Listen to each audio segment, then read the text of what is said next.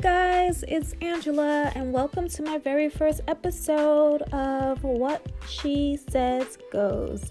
I'm hoping that a lot of the things that I say go with you guys. Um, I'm sure you would check me if it doesn't go.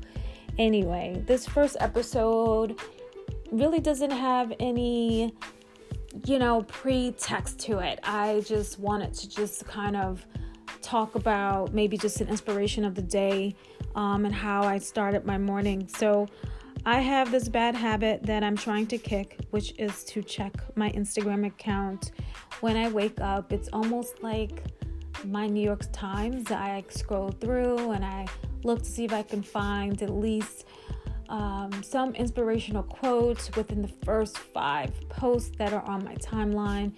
And today I did see one. Um, it was inspirational it was a quote by Bishop T.D. Jakes, and if I recall it correctly, it said, Don't let your fears supersede your faith.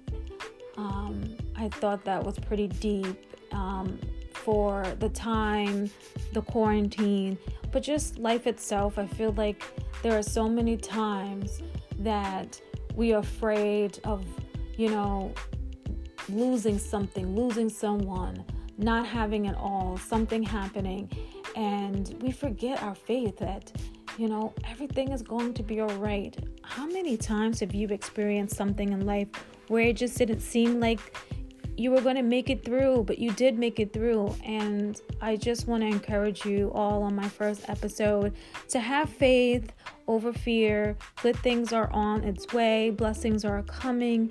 And I do hope that I, you know, see you back here on my next episode.